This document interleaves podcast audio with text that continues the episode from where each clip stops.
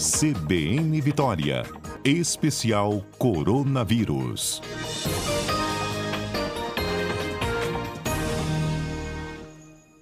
Olha, todas as segundas e sextas, né? Nós temos uma participação especial aqui na programação local, segunda-feira pela manhã e às sextas à tarde. É como se a gente abrisse e fechasse a semana com todos os assuntos mais recentes, novas descobertas envolvendo a pandemia da Covid-19. A nossa colaboradora comentarista é a professora da UFES, epidemiologista Etel Maciel, que já está conosco. Bom dia, Etel. Bom dia, Fernanda. Bom dia a todos os nossos ouvintes. Etel, eu sempre dou aquela fugidinha do roteiro, né? Hoje a gente já já vai ah. falar da vitamina D, mas eu não uhum. posso deixar de perguntar sobre o Trump. Que fugidinha do hospital pois foi é. aquela?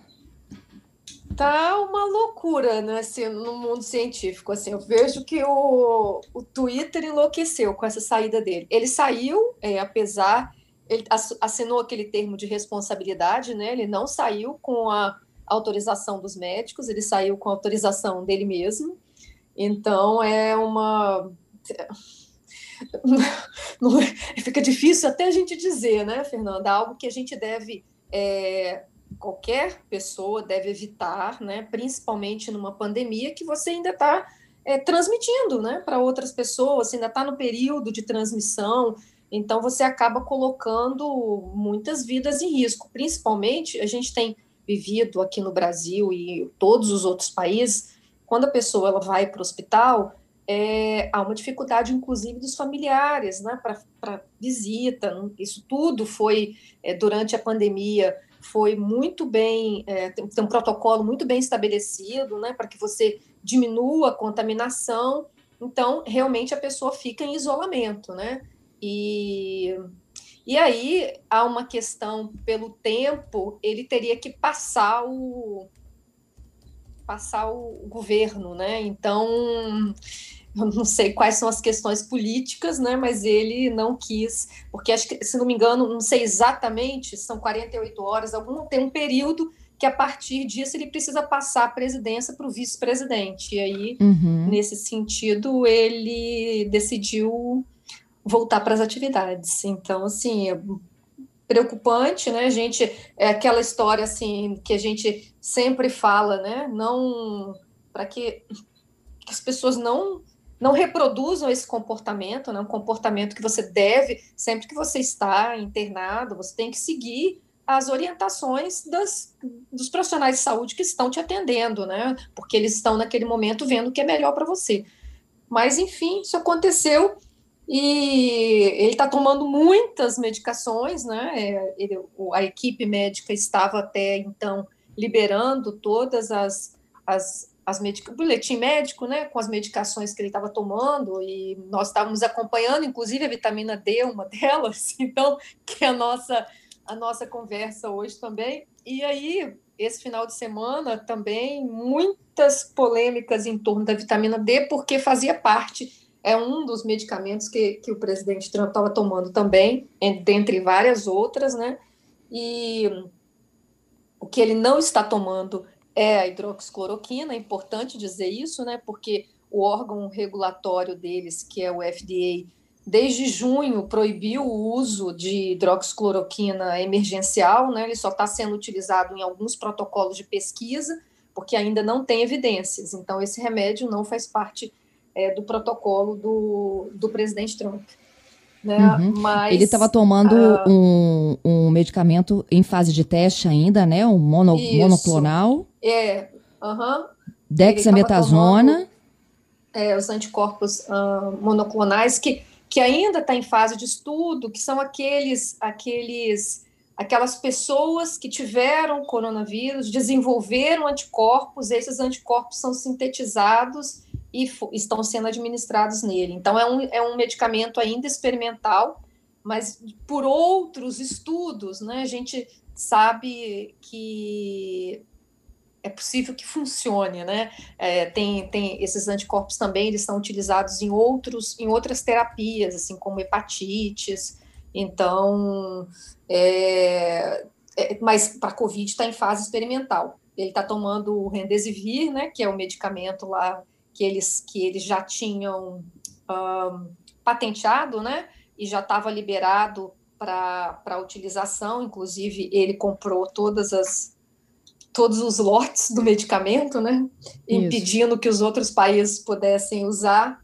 É, ele também está tomando e, e, está tomando agora, né? É, zinco, então algumas coisas que a gente ainda não tem, vamos dizer assim, evidências, mas que são é, medicamentos e, e, suplementos que ajudam o sistema imunológico. Assim, não tem nada comprovado para a Covid-19, mas como melhoram o sistema imunológico, é, ele está ele tá, ele tá utilizando, né? Como o caso da vitamina D. A gente Isso. A vitamina falando, D. Né? Uhum. Isso. No caso da vitamina D, algumas pesquisas tentam associar essa relação com uma suposta imunidade. Isso. A gente tem a, até o momento algumas pesquisas que a gente chama de observacionais. Não são aqueles ensaios clínicos. A gente ainda não tem nenhum.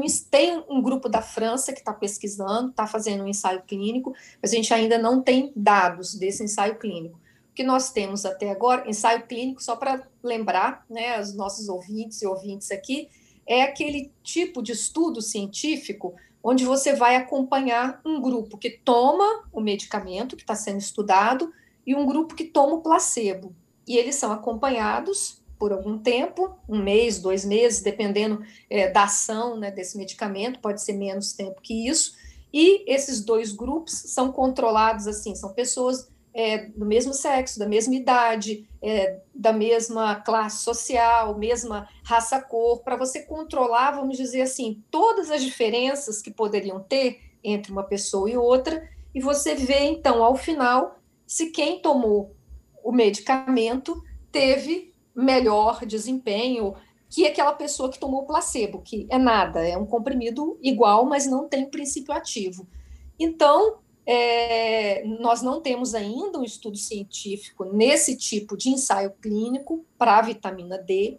O que nós temos são estudos observacionais, então, é, em alguns hospitais, em Teherã, nos Estados Unidos, é, em Chicago, né, na, é, na França, também foi observado nesses estudos que as pessoas que estavam com níveis de vitamina D é, normais, que não tinham deficiência, elas responderam melhor à Covid-19 que aquelas que tinham deficiência de vitamina D. Então, lembrando, Fernanda, para os nossos ouvintes e os nossos ouvintes aqui, que a vitamina D ela está no nosso organismo e ela é ativada quando a gente toma sol. Uhum. O que está uhum. acontecendo na nossa vida moderna, né, é que a gente não tem mais tempo de ficar no sol por 15, 20 minutos, como seria o ideal. Então, ali entre 10 e 3 horas, a gente deixar 15 minutos da nossa vida para tomar sol. Então, o que, que vem acontecendo ao longo desses últimos 10 anos? Muitas pessoas com deficiência dessa vitamina D. Mas é importante dizer que a gente não deve tomar. É, a vitamina D a gente chama de vitamina, mas na verdade ele é um, é um hormônio que modula essa resposta imune, que ajuda o nosso organismo a responder não só a Covid, mas a qualquer infecção. Então, é importante que a gente, mesmo porque assim, às vezes as pessoas pensam, a vitamina não tem problema, né? Eu posso tomar um monte, mas não é assim. Então, sempre que você for fazer uso de alguma de alguma vitamina ou mesmo, né, é, é, algum qualquer medicamento, é importante que tenha orientação médica, porque às vezes você está fazendo uma suplementação que você não necessita, é, e isso pode te prejudicar. Né? Então, assim, é importante a gente fazer sempre uso, mesmo de vitaminas, porque também se a gente toma vitaminas em excesso, isso é ruim, sobrecarrega o nosso organismo, nosso metabolismo. Então, é importante que a gente sempre faça isso com orientação médica. Mas esses estudos, então, mostraram que quem tem, quem está, vamos dizer, com níveis bons de vitamina D, que não está é, deficiente, respondeu melhor. E isso, apesar de não termos um ensaio clínico, é, tem uma lógica, vamos dizer assim, tem uma lógica do ponto de vista científico, porque a vitamina D é esse hormônio que melhora o nosso sistema imunológico. Então, eu, eu sempre estava usando assim, uma metáfora de guerra, eu gostei de uma, de uma outra metáfora que eu li num artigo científico, que é ah. a Covid é como se o nosso organismo tivesse tendo um incêndio. A gente tem, quando a gente tem uma, uma fase inflamatória muito grande, tem o que, os, o que os especialistas chamam de tempestade de citocinas. É como se a gente, nosso organismo tivesse produzindo muita, muita resposta a esse invasor, né, que é o SARS-CoV-2, e a gente tivesse então um incêndio. E o nosso sistema imunológico é como se fossem os extintores que vão apagar esse incêndio. Então, quanto mais extintores e melhor eles, eles tiverem, a gente vai ter, vai conseguir apagar melhor esse fogo. Então, é mais ou menos assim. Se a gente tiver com o nosso sistema imunológico é, com poucos extintores, ou se esses extintores estiverem ruins, não estiverem, vamos dizer assim, com calibrados, né? não estiverem é, bem uh, bem saudáveis, a gente, como é o caso da gente estar tá com deficiência de vitamina D, deficiência de zinco. Nossa comentarista Etel Maciel, ela comenta né, sobre como é que a vitamina D reage no organismo, por que, que algumas pesquisas tentam estabelecer a, uma melhora no quadro por conta das defesas imunológicas. E a gente volta então com essa participação, Etel. A gente falava do zinco também, né? Mas antes aquela paradinha Isso. aqui, olha, é, o, o repórter CBN disse, né, que ele sabia da, da doença um dia antes de torná-la pública, né? E estava uhum. em agenda de campanha. Então, são duas coisas que a gente, é, quando a gente fala de é, pandemia e comportamento do cidadão, e aquilo que a gente já uhum. falou em alguns episódios anteriores, que agora a gente vai sofrer muito menos, né? Interferência do Estado, mas sim de decisões Isso. pessoais da nossa vida, são duas coisas que a gente não pode nunca pensar em fazer. Uma é fugir do hospital, na verdade, fugir não, né? Porque Isso. ele saiu Sim, e a é, outra é você estar tá com a né? doença e não avisar as pessoas, né? Exatamente. Principalmente agora, né? Pessoas no seu local de trabalho, pessoas que você está convivendo ali, porque aquelas pessoas que ele fez aquele passeio lá naquele carro que é hermeticamente fechado, que tem problema né, de circulação de ar, ele colocou várias pessoas em risco ali, né? Então essas pessoas agora vão ter que fazer quarentena também. Enfim, uma, uma confusão desnecessária. Mas é bom a gente fazer essa, essa conexão, Fernando, porque agora aqui também nós estamos em campanha, né? Campanha para as prefeituras, e nós estamos percebendo uma certa pressão para que os eventos públicos possam ser liberados, né? eventos com mais de 200 pessoas, enfim, tudo por conta da política. Então, assim, é, também a gente não pode criticar o outro e também aqui no nosso quintal está fazendo a mesma coisa, né? Então, assim, é importante é, entender que, principalmente nessas duas últimas semanas, nós temos visto um crescimento do número de casos, né? Então, assim, chegamos aí a ultrapassar aqui na Grande Vitória, né? Um, uma taxa de reprodução um pouco mais de um, né? Um 0,5. Então, é, acho que a gente precisa pensar bastante nisso, né? Uma coisa é você e que, e que também quero aqui, Fernanda, fazer um comentário sobre as, as nossa, a liberação dessa semana, né, das atividades, porque das escolas, a liberação dos cinemas, né, dos ah, cinemas, ah, porque assim, é, porque os cinemas são atividades, o cinema é essencialmente uma atividade recreativa, né? A gente vai para se divertir e vai quem quer, né? Então, assim, diferente. E eu, eu vejo duas, eu acho que duas uh, liberações que aconteceram, estão acontecendo a partir de hoje, que merecem uma reflexão da nossa parte como sociedade, né? A gente liberar os cinemas com capacidade até 40%, porque aí, né, vai quem quer, mas tem um protocolo ali de distância, né, entre as pessoas, e a gente liberar os ônibus para circular com até 25 pessoas em pé. Então, são dois pesos e duas medidas que não tem justificativa, né? Assim, não tem justificativa científica para isso. Pensando que, inclusive, o outro estudo que eu queria comentar é um estudo de, do grupo de, da Universidade de Princeton, que eles analisaram a distância que a gente, que uma pessoa, quando está falando, né, ela libera do vírus, que pode ir até dois metros. Então, a uhum. distância de dois metros que a gente tem falado bastante aqui, ela é importante para a gente reduzir a infecção e a contaminação.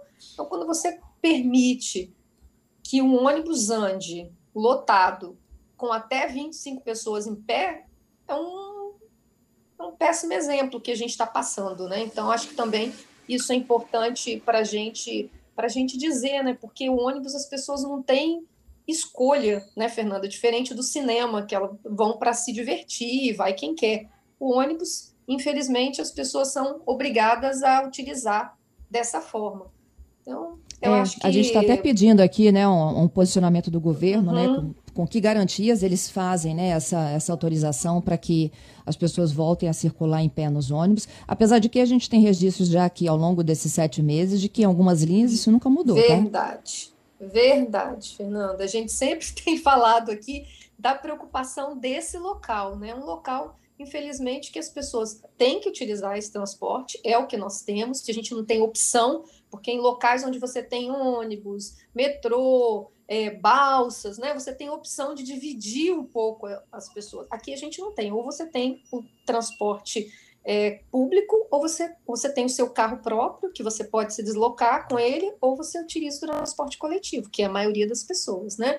Então, eu acho muito muito ruim essa, essa ação de permitir pessoas em pé, porque nós estamos dizendo que podem aglomerar, né? Ou as pessoas podem se tocar, porque é impossível que você fique nesse ambiente. Qualquer uma pessoa que já andou no ônibus sabe disso. É impossível que você não, não toque na outra pessoa, que você sua mão não encoste, que é, é muito difícil isso, né? Então, eu acho muito preocupante que a gente possa é, fazer uma autorização oficial disso, né?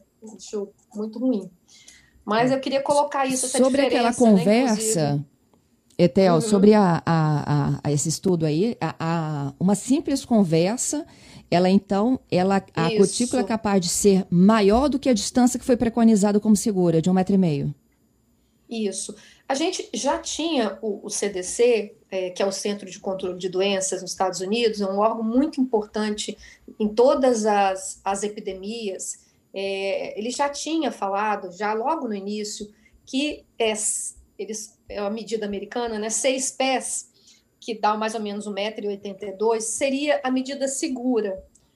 E agora o que esse estudo está falando é que dependendo da vamos dizer assim, se você está falando um pouco mais uh, um pouco mais enérgico, essa uhum. gotícula pode passar, inclusive, de dois metros. Então, alguém que fale mais alto, né, com as, as gotículas podem, podem voar. Eles, é um, foi um estudo da Universidade de Princeton, do setor de engenharia aeroespacial, né, que fez toda uma medida né, de, de, de dispersão das partículas, em uma sala fechada, como é que ela ia. Então, é, é, são estudos bastante controlados né, nessa área de, de engenharia aerodinâmica.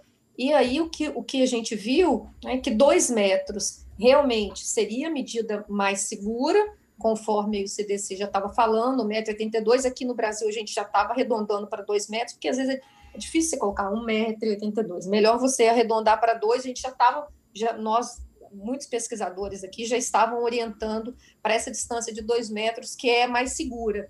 E aí esse estudo vem reforçando isso, é, que essas partículas elas vão a uma distância de até dois metros. É, eles fizeram testes com a gente falando como nós estamos falando aqui, né, frases, é, vamos dizer, num tom normal, é, e, e pessoas é, cantando canções de Minar, é, pessoa, aí, as pessoas falando um pouco mais é, dizer, enérgicas, mas, com um tom mais alto né, do, que, do que a gente está falando, essas partículas podem ir a mais de dois metros. Então, vamos dizer, uma distância segura seria realmente dois metros, considerando que a gente não vai estar tá, assim gritando.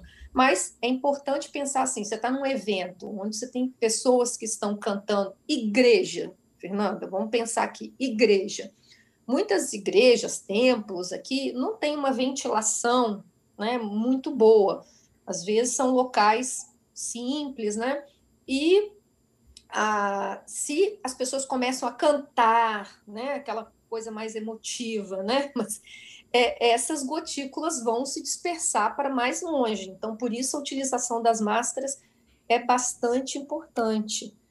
É, ontem eu recebi até uma pergunta aqui, Fernanda, é se o governo tinha decretado o fim da utilização das máscaras, porque a pessoa é, não estava vendo ninguém de máscara na rua. Nossa, então, eu já é percebi isso também.